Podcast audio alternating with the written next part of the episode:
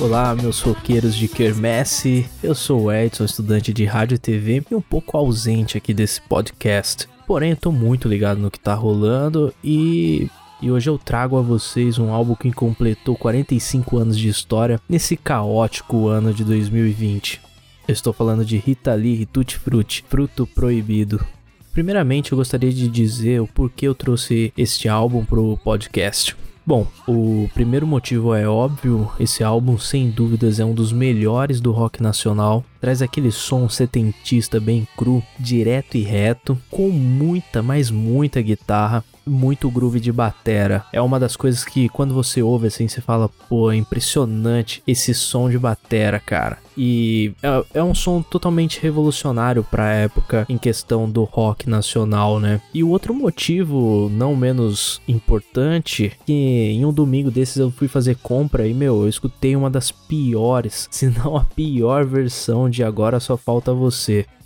Puta merda, cara, que versão horrível que eu ouvi. E aí peguei-me o disco, o famigerado Fruto Proibido, e comecei a ouvir novamente várias e várias vezes, porque é um dos meus discos preferidos do rock nacional. O Luiz Sérgio Carlini, que a gente vai comentar ao longo do episódio, é um dos meus, assim, ídolos da guitarra. É realmente um guitar hero aqui do, do nosso país, que merece muito, mas muito reconhecimento pelo que ele fez tanto no instrumento quanto para a guitarra aqui no Brasil.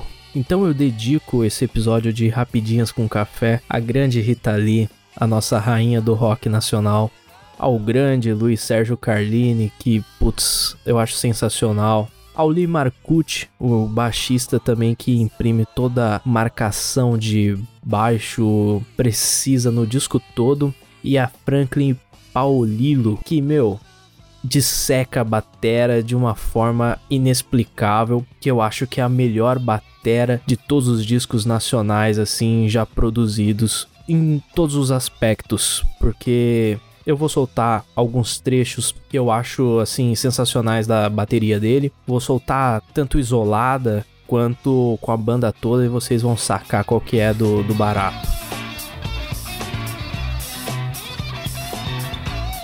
E é lógico toda essa dedicatória porque eles nos deram esse eterno presente. Presente, claro, o fruto proibido.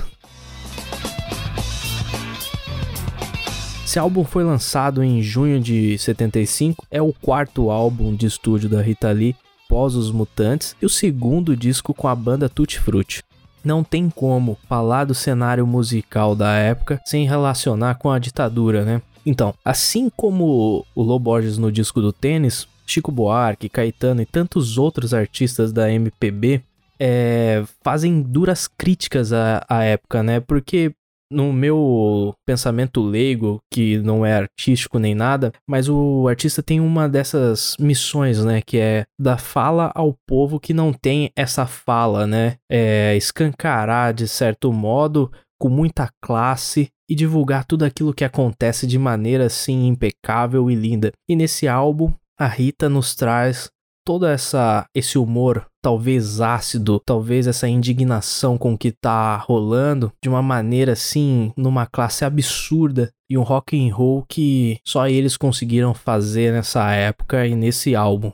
Bom, o disco em questão ele foi responsável por colocar de vez o rock nacional em um patamar que o gênero Na verdade, ainda luta apesar dos pesares, né? Só que hoje nós temos mais visibilidade pelo fato de ter internet, né? Na época a gente tinha rádio e TV, né? Então, desde o final dos anos 50 e 60, o rock não tinha espaço tanto nas rádios quanto nas TVs. E como a própria Rita disse em entrevista, o roqueiro brasileiro sempre teve cara de bandido. Meu, eu completo essa afirmação dela porque o roqueiro em si era tratado como bandido mesmo. É só a gente ler assistir alguns documentários, é, matérias jornalísticas da época, que bastava você ter cabelo longo, ser barbudo, que já era o motivo para você ser preso, você ser mal visto pela sociedade.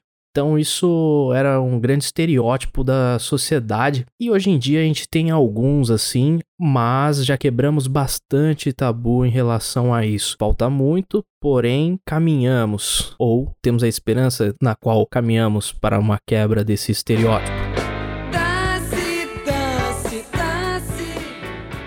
Cara, a grande importância dessa contribuição para o nosso hall de música nacional se deve a toda a genialidade ali presente e a sintonia entre os músicos do Tutti Frutti com a Rita. E cara, esse produtor, o Andy Mills estava em turnê com Alice Cooper aqui no Brasil na época e produziu esse disco Fruto Proibido. Então você imagina, pega a experiência desse cara da gringa, um inglês e que trabalha com Alice Cooper, coloca com, a galera da pesada ali do Tutti Frutti, com a Rita Lee, meu, o resultado só poderia ser esse disco sensacional. E esse lance do, do Andy com Alice Cooper é interessante porque você percebe muito a sonoridade da banda nesse disco, é que ele é muito ele é muito muito parecido assim na questão de arranjo, timbre com o do Alice Cooper. Claro, não, não é cópia, não tem nada do tipo, só que ele remete muito à sonoridade do Alice Cooper na década de 70. Além da Rita Lee ser multi-instrumentista,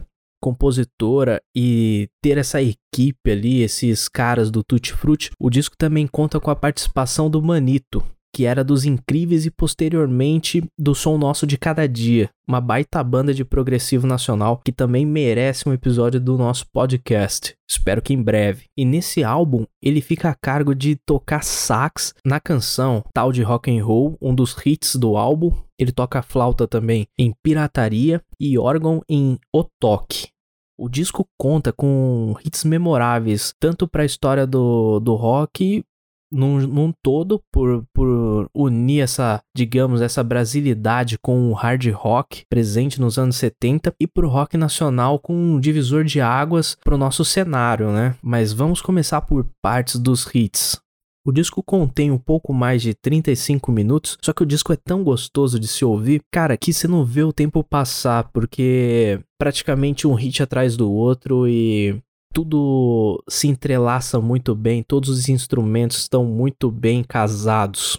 E para começar, a gente tem aquele riff de piano em Dançar para não dançar que nos remete ali ao, digamos, os primórdios do rock norte-americano dos anos 50 e 60.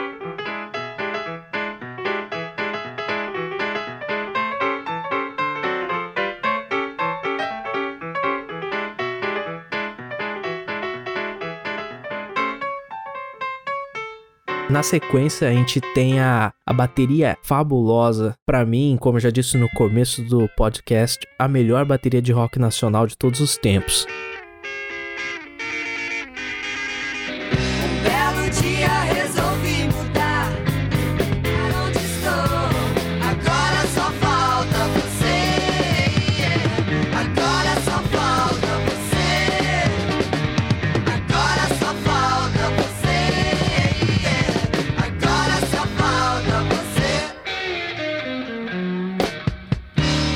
Franklin ousa em usar e abusar dos contratempos com a bateria frenética onde você precisa ser frenético. Ela é marcada onde tem que ser marcada e é suave, como a gente percebe no seguinte blues de carta postal.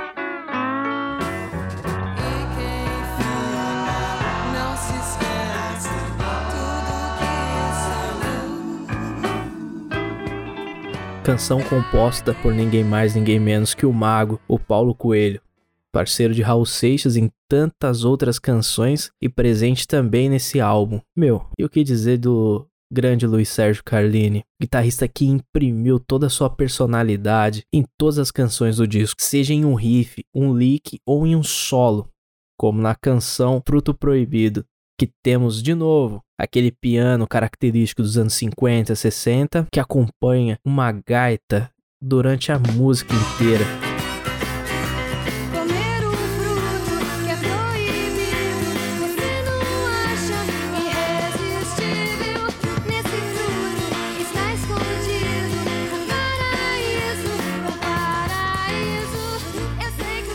Que é simplesmente sensacional. E o Carlini, desde a primeira faixa do disco, já mostra sua pegada na guitarra, que ainda era pouco assim difundida no nosso país, era meio que mal vista. Talvez pelo grande sucesso da bossa nova ou de grandes artistas da MPB, mas ao criar ali a sonoridade e o perfil totalmente Guitar Hero, como eu já disse, que é um dos meus ídolos mora no instrumento aqui no Brasil, ele traz em esse tal de rock and roll um dos riffs mais bem compostos da nossa história. Ele caminha durante a música intercalando com o sax, que adiciona uma certa leveza, pode-se dizer até jazzista, né? O Manito que encaixa muito bem em todos os momentos da música e que faz uma dupla fantástica com Carlinho.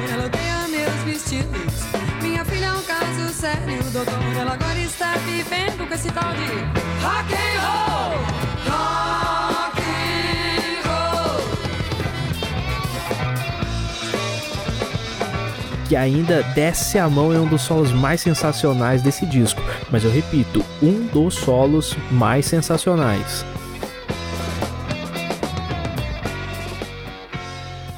O Toque, mais uma parceria de Rita Lee com Paulo Coelho, também nos remete àquele classic rock muito bem feito, gringo, mas com DNA totalmente nacional, casando muito bem todas as influências, a letra e os instrumentais.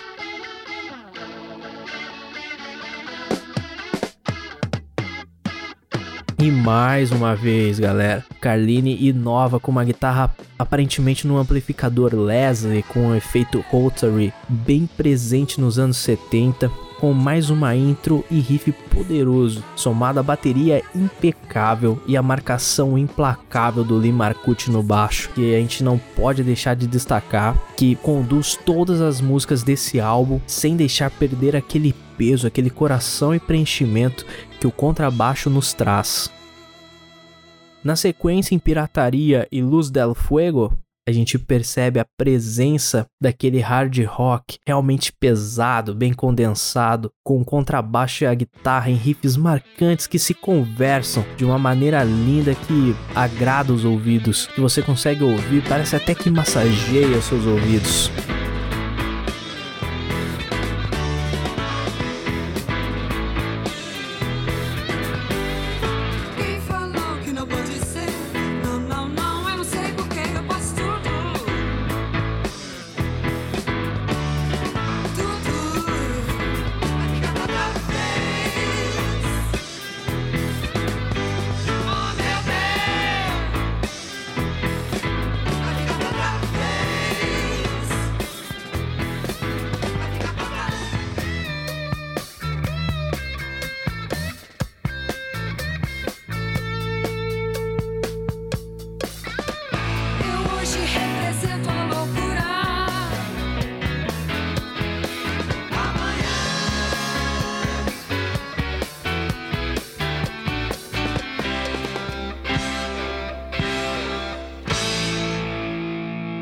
Para finalizar, eis que chega a nave mãe, a autobiografia em forma de música, Ovelha Negra.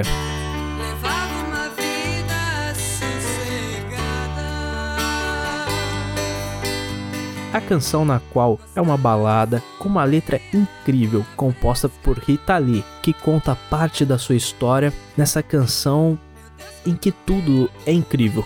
Tudo, tudo, tudo, tudo. Desde sua história, como já disse, seu instrumental. E como não comentar, gente, do solo antológico do Carline, talvez o solo mais marcante da história do rock nacional, que para mim está em um grande empate de solos: Ovelha Negra e Mistério do Planeta dos Novos Baianos. Eu acho muito legal esses dois solos porque é característico de cada guitarrista, né? Você vê a pegada do Carline numa onda mais hard rock, mais classic rock dos anos 70, é, junto do Mistério do Planeta do Pepeu, que tem um lance digamos que um pouco mais progressivo, indo mais para uma vertente melódica jazzista, mas também é bem rock and roll. E para mim esses dois solos são os melhores solos do rock nacional de todos os tempos. E para isso vamos ouvir o que, que o próprio Carline comenta sobre Ovelha Negra.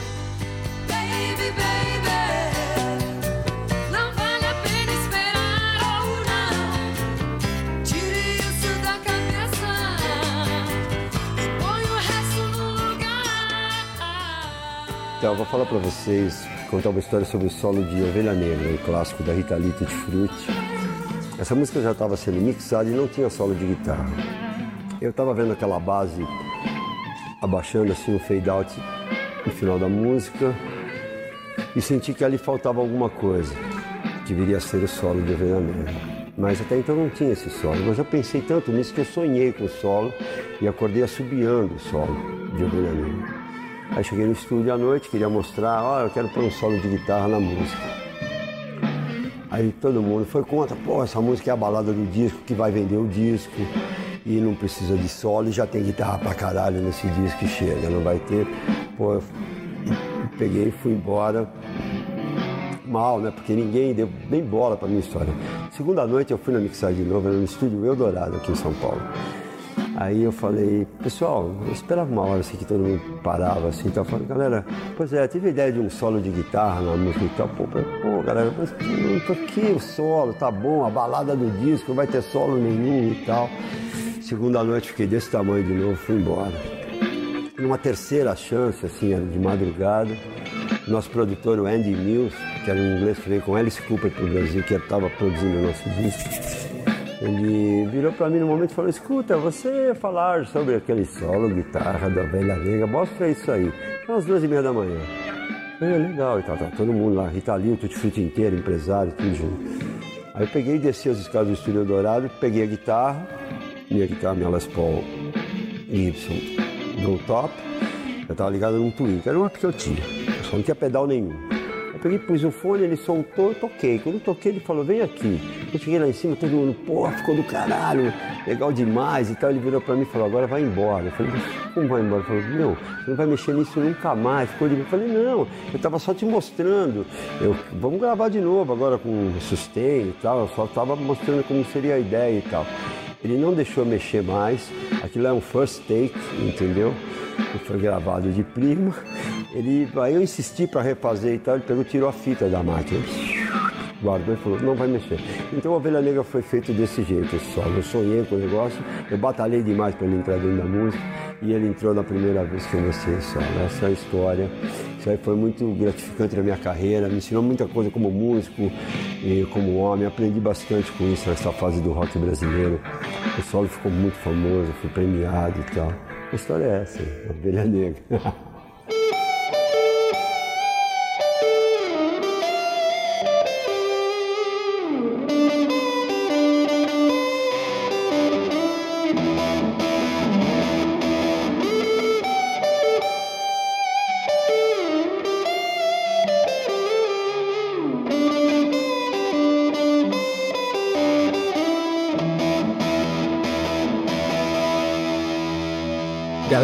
esse foi mais um Rapidinhas com Café.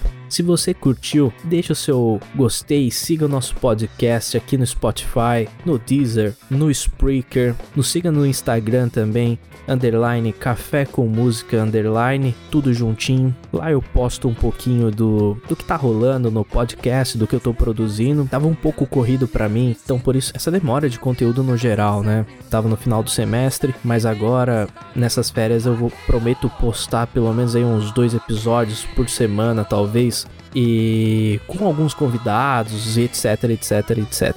Você pode mandar também sugestão pra gente lá no Instagram, que eu acho que é a plataforma que eu mais acesso para receber isso, na verdade, é a única plataforma que tem do, do podcast para você interagir com a gente. Então você diz lá o que, que você quer ouvir, o que, que você quer que a gente comenta, solta o verbo lá que a gente faz um podcast sensacional para você e para todo mundo curtir. Um forte abraço e até a próxima, galera.